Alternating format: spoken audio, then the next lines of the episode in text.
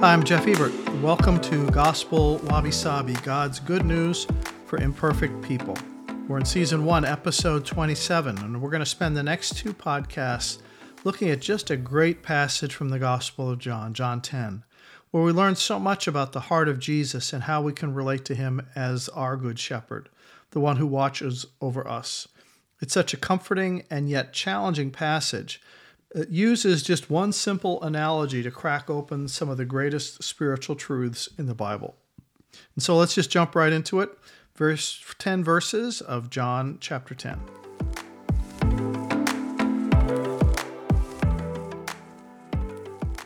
Very truly, I tell you, Pharisees, anyone who does not enter the sheep pen by the gate, but climbs in by some other way, is a thief and a robber. The one who enters by the gate is the shepherd of the sheep. The gatekeeper opens the gate for him, and the sheep listen to his voice. He calls his own sheep by name and leads them out. And when he has brought out all his own, he goes on ahead of them, and his sheep follow him because they know his voice. But they will never follow a stranger. In fact, they will run away from him because they do not recognize a stranger's voice. Jesus used this figure of speech, but the Pharisees did not understand what he was telling them. Therefore, Jesus said again, very truly, I tell you, I am the gate for the sheep. All who have come before me are thieves and robbers, but the sheep have not listened to them. I am the gate. Whoever enters through me will be saved. They will come in and go out and find pasture. The thief comes only to steal and kill and destroy. I have come that they may have life and have it to the full.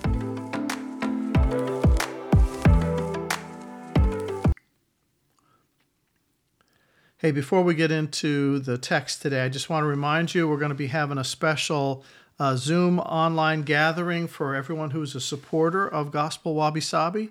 And that's going to be now Sunday, May 15th at 5 p.m. Sunday, May 15th at 5 p.m. That's for our special uh, Zoom presentation gathering for uh, supporters of Gospel Wabi Sabi. If you'd like to become a supporter, we'd love to have you do that and also then join us on May 15th. If you look in the program notes, you can see how you can become a supporter, and I would very much appreciate that. For the topic that night, we're going to be talking about confrontational Jesus because of the way that John presents Jesus, always kind of button heads with his uh, his opponents. And most people don't really uh, look at Jesus in that kind of confrontational way. And so we're going to talk about that and how might that might relate to Christians in contemporary culture. So that'll be our Wabi Sabi Sunday, May 15th, 5 p.m., and I'll send out an email about that to all of our supporters.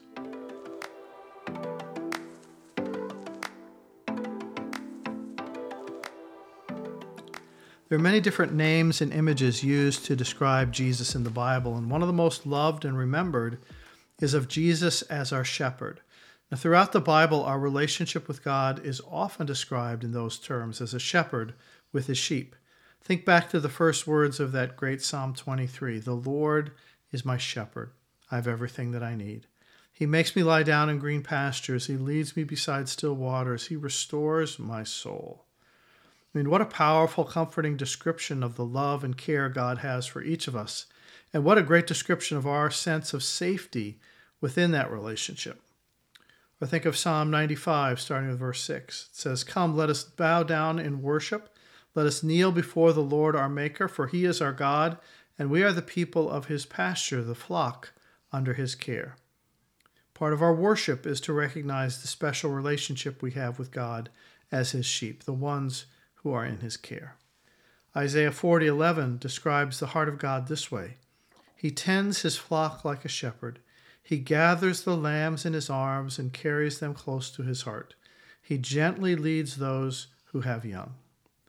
On an emotional level, God connects with us with the same tenderness as a shepherd with his precious lambs. Even our rebellion against God is described in sheep terminology. Isaiah 53 6 all of us, like sheep, have gone astray. Each one of us has turned to his own way. Now, most of us, honestly, we don't know much about sheep. We may have seen them on TV or got up close at a petting zoo. That's when they're all cleaned up, so cute with all that nice fluffy wool. That is not what a sheep look like in the wild. That is not their natural state. Normally, they're out in the fields. Their wool is matted with dirt and dung. Like most livestock, they stink. They're kind of filthy just all the time. They are not cute and cuddly in the wild. But sheep were a common daily fixture in biblical times, and shepherds played a unique role in ancient Israel. The, the sheep of Israel's flocks were not produced primarily for food like they are in modern Europe or the UK, or how they are bred. Uh, back then, they were bred mainly to provide wool, as they do still today in Africa and the Middle East.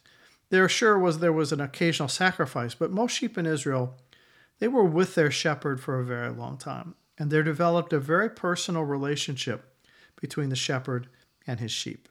The sheep were given names: Brownfoot, Bent Ear, Firstborn.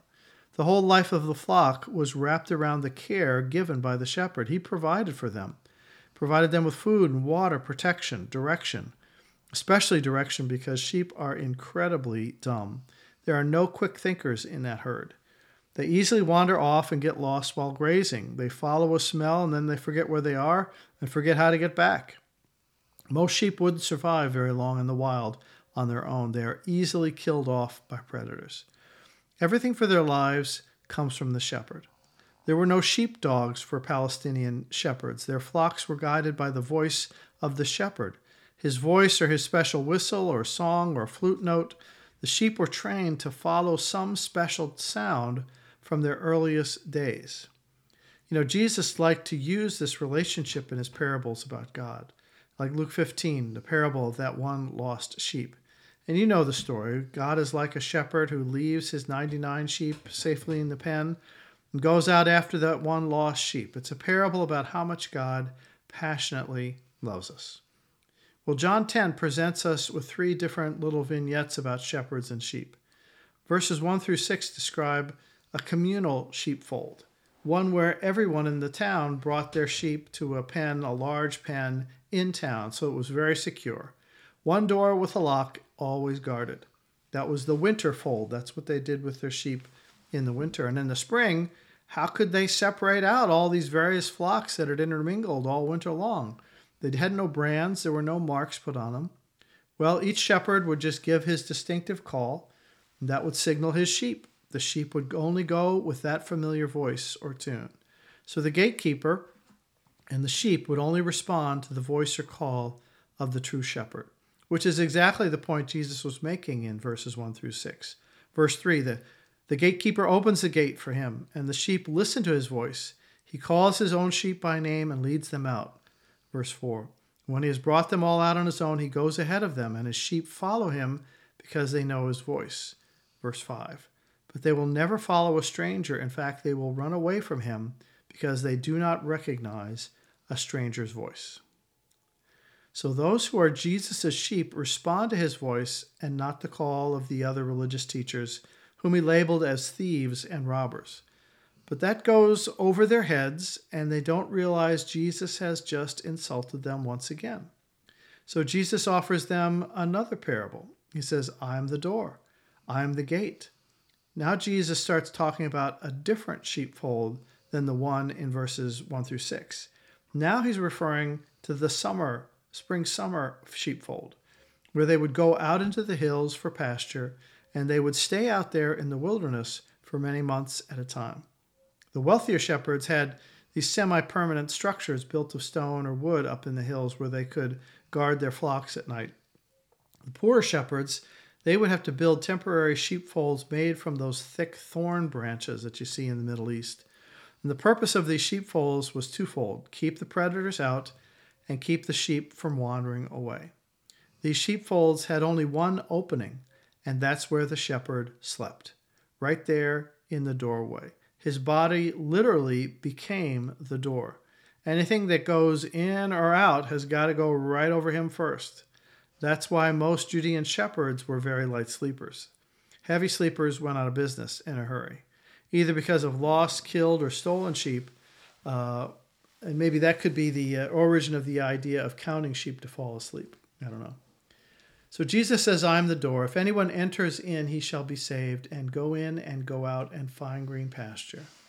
Here's another one of Jesus's famous seven I am statements I am the door. Through me, people find access to the Father. It's a great claim. But do you really believe it? It's very exclusive, like many other of Jesus' statements in this gospel. Jesus did not fall into the type of thinking that would say, You go your way and I'll go mine and we'll all meet in heaven. When people say it doesn't matter what you believe as long as you're sincere, that means they've never really read or understood what Jesus actually taught. When you believe, what you believe did and does matter to Jesus. When Jesus talked about robbers and thieves, he's actually referring to all the other religious teachers of his day who taught a different way to God. There were a tremendous number of phony messiahs and cults and people who thought they knew the truth in Jesus' day. And nothing has changed really in that regard. We uh, even today, spiritual experts are a dime a dozen. But Jesus calls them all liars unless they point people to himself, to Jesus. I am the one, he says. I am the one and only door. Listen to Jesus in this passage. Through me, you have a new view of God. All the warped ideas people have about God can be cleared up if you come through the proper door. If you think God is cold, distant, uncaring, then you haven't met the real Jesus. If you think of a God who is impressed by how good you are, then you haven't really met the real Jesus. If you think of a God who's hostile and cruel, then you haven't met Jesus. If you think of a God who has given up on you, a God who has written you off, then you haven't met Jesus at all. God is revealed perfectly and beautifully in Jesus Christ. And look at Jesus and see what kind of God we have. You can't help but fall in love with him.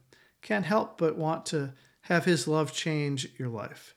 And what happens when a person enters by that gate, that door? Well, Jesus says a couple of things. First, they're saved. That's such a beautiful word in Scripture, but unfortunately, it doesn't sound like a beautiful word to modern ears. In many cases, it's an unacceptable word. If you say, Are you saved? that's an emotionally charged phrase that is associated with high pressure, highly emotional sales presentations of the gospel. Bible thumping, street corner preaching. So it's a, it's a phrase, you know, if you say, Are you saved? it can kind of turn people off because it has been used in such an uncareful and reactionary way. It's a shame that we have to back off that terminology because it carries with it too much baggage. The term simply involves that we need help we need saving. And that's hard for many folks to admit, especially if you're counting on self salvation or your own good works to get you into heaven. Now, we all want to have a high view of humanity as those made in the image of God. There's a lot we can accomplish in our humanness. But morally, we haven't really gained any ground. We haven't gained one inch of ground since the beginning of time. At some point, we do have to admit our inner depravity and our need for forgiveness and a Savior. If we are unable to admit, that's when we're in trouble. Saved. When one of my nieces was about three years old, she was being watched by a babysitter while sitting on the dock of our family summer cottage in Vermont. The sitter looked away for a second, and my niece just simply walked off the end of the dock and fell into the lake. The sitter was frantic because she, excuse me, heard the splash, but didn't see the exact spot where my niece went in. Thankfully, the guy on the next dock saw the whole thing and knew exactly where she was. He jumped in, found her sitting on the bottom of the lake like nothing was wrong. They got her up and on the dock, and she said, You know, I saw the fishies. She didn't even know she needed saving. She couldn't save herself. Someone needed to come to her, come for her, to rescue her, and she was saved. That's exactly the same with us and Jesus. Save us, save me. We may not even know we need to be saved, but we are in desperate need of a Savior. And so to be saved is a beautiful word and a powerful biblical principle. There's not a person on the planet who doesn't need to be saved by the work of Jesus. He has rescued us from the power of sin and death. That's the first thing that happens when we turn to Him. We are saved. Second, we go in and out. Now, there's a certain feel to these words, this phrase in and out. It was a familiar phrase to the Hebrews because they were an oppressed people. They had been conquered by other nations for around 800 years, and their freedoms had been highly restricted all that time. they were not able to come and go unmolested without fear of something bad would happen to them. And the ability to come and go unmolested was something that they actually dreamed of. Think of how you feel when you go through security at the airport. Our freedom to come and go has been restricted because of fears of terrorism, and now even more so with the fear of COVID. This inability to come and go as we please, it really does cast a shadow over how we live. For an oppressed people, being able to go in and out means security.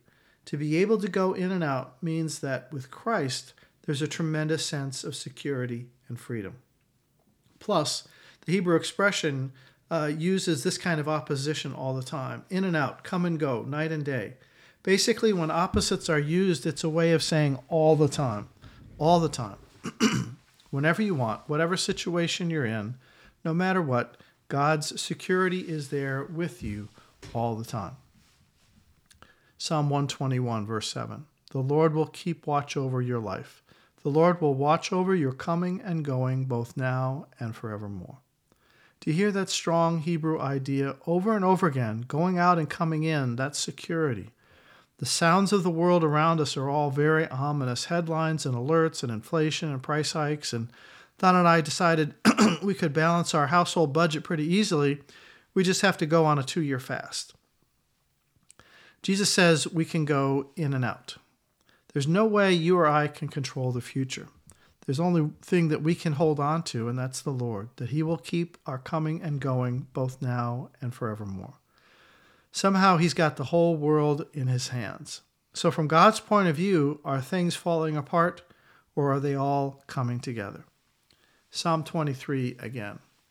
Even though I walk through the valley of the shadow of death, I will fear no evil, for you are with me. Psalm 42:16. I will lead the blind by the ways they have not known. Along unfamiliar paths I will guide them. I will turn darkness into light before them and make the rough places smooth. Third thing, we will find pastures. We will have the capacity to quietly trust. Think of the rest, the peace, the meaning for life that comes with this idea of pasture.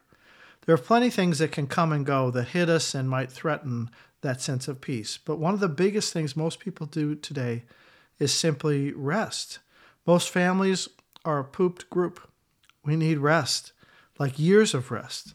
The routine that comes our way has got to change. In the midst of all the turmoil, we do need to experience the rest of Christ. Jesus describes this as someone who has decided to enter by the door. Decided. Now think of that. Decided to make the whole thing personal. When you lean into Jesus, you can't help but feel his sense of rest. Jesus moved with exquisite leisure. In the three years of his life described by the Gospels, you never see him in a hurry. You never see him rushed or disheveled or overextended. Somehow he carried within himself a sense of rest, even as he accomplished our salvation.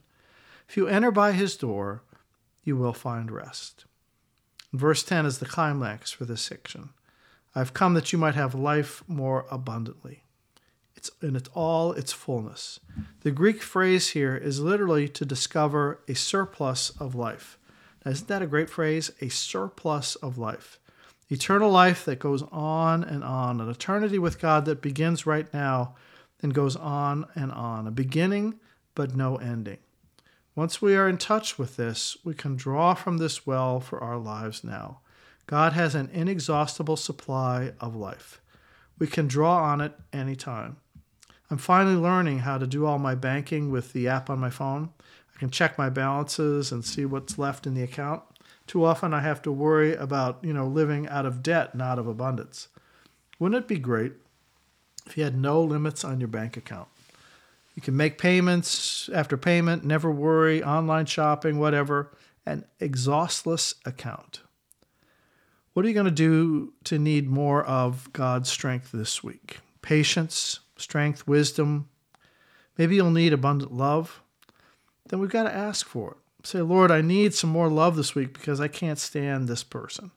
Draw on God's patience, draw on God's reserves, His courage, or the situations where you need to face at work or home. And just pray and say, ask Him because He'll give it.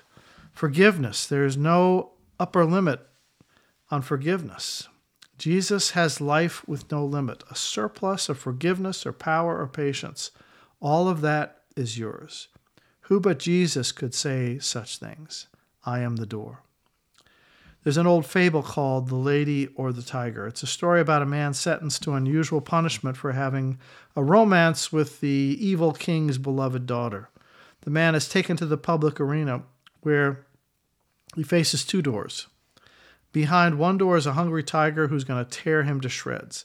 Behind the other door is a beautiful woman with whom he will uh, he will have to marry. I guess this was probably the origin of the game show. You know, the Price is Right. You know, what do we have behind door number one? Well, he has two doors to choose from, as we do. And when it comes down to having a relationship with God, there are really only two doors, not hundreds of doors. We can boil all the world's religions down into one of these two doors. Door one is the door of human achievement. That's where I count on my works to get me into heaven, my acts of atonement, my charity, my religious rituals, my devotion, me, me, me, I, I, I, my intellect, my love, my sacrifices, my generosity, my religious zeal, my devotion. It all boils down to me. But Jesus tells us there is another door, the door of his divine accomplishment. Salvation is found through Jesus alone. It is wrapped up in what Jesus did on the cross. He paid the price that we couldn't possibly pay. He did for us what we could not do for ourselves.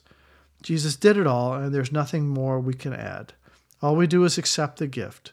But that is so hard because it means we must lay aside our human pride. Jesus is the shepherd of the sheep. The sheep listen to his voice. He calls his own sheep by name and leads them out in safety. Do you recognize that voice? Psalm 95. Today, if you hear his voice, do not harden your hearts.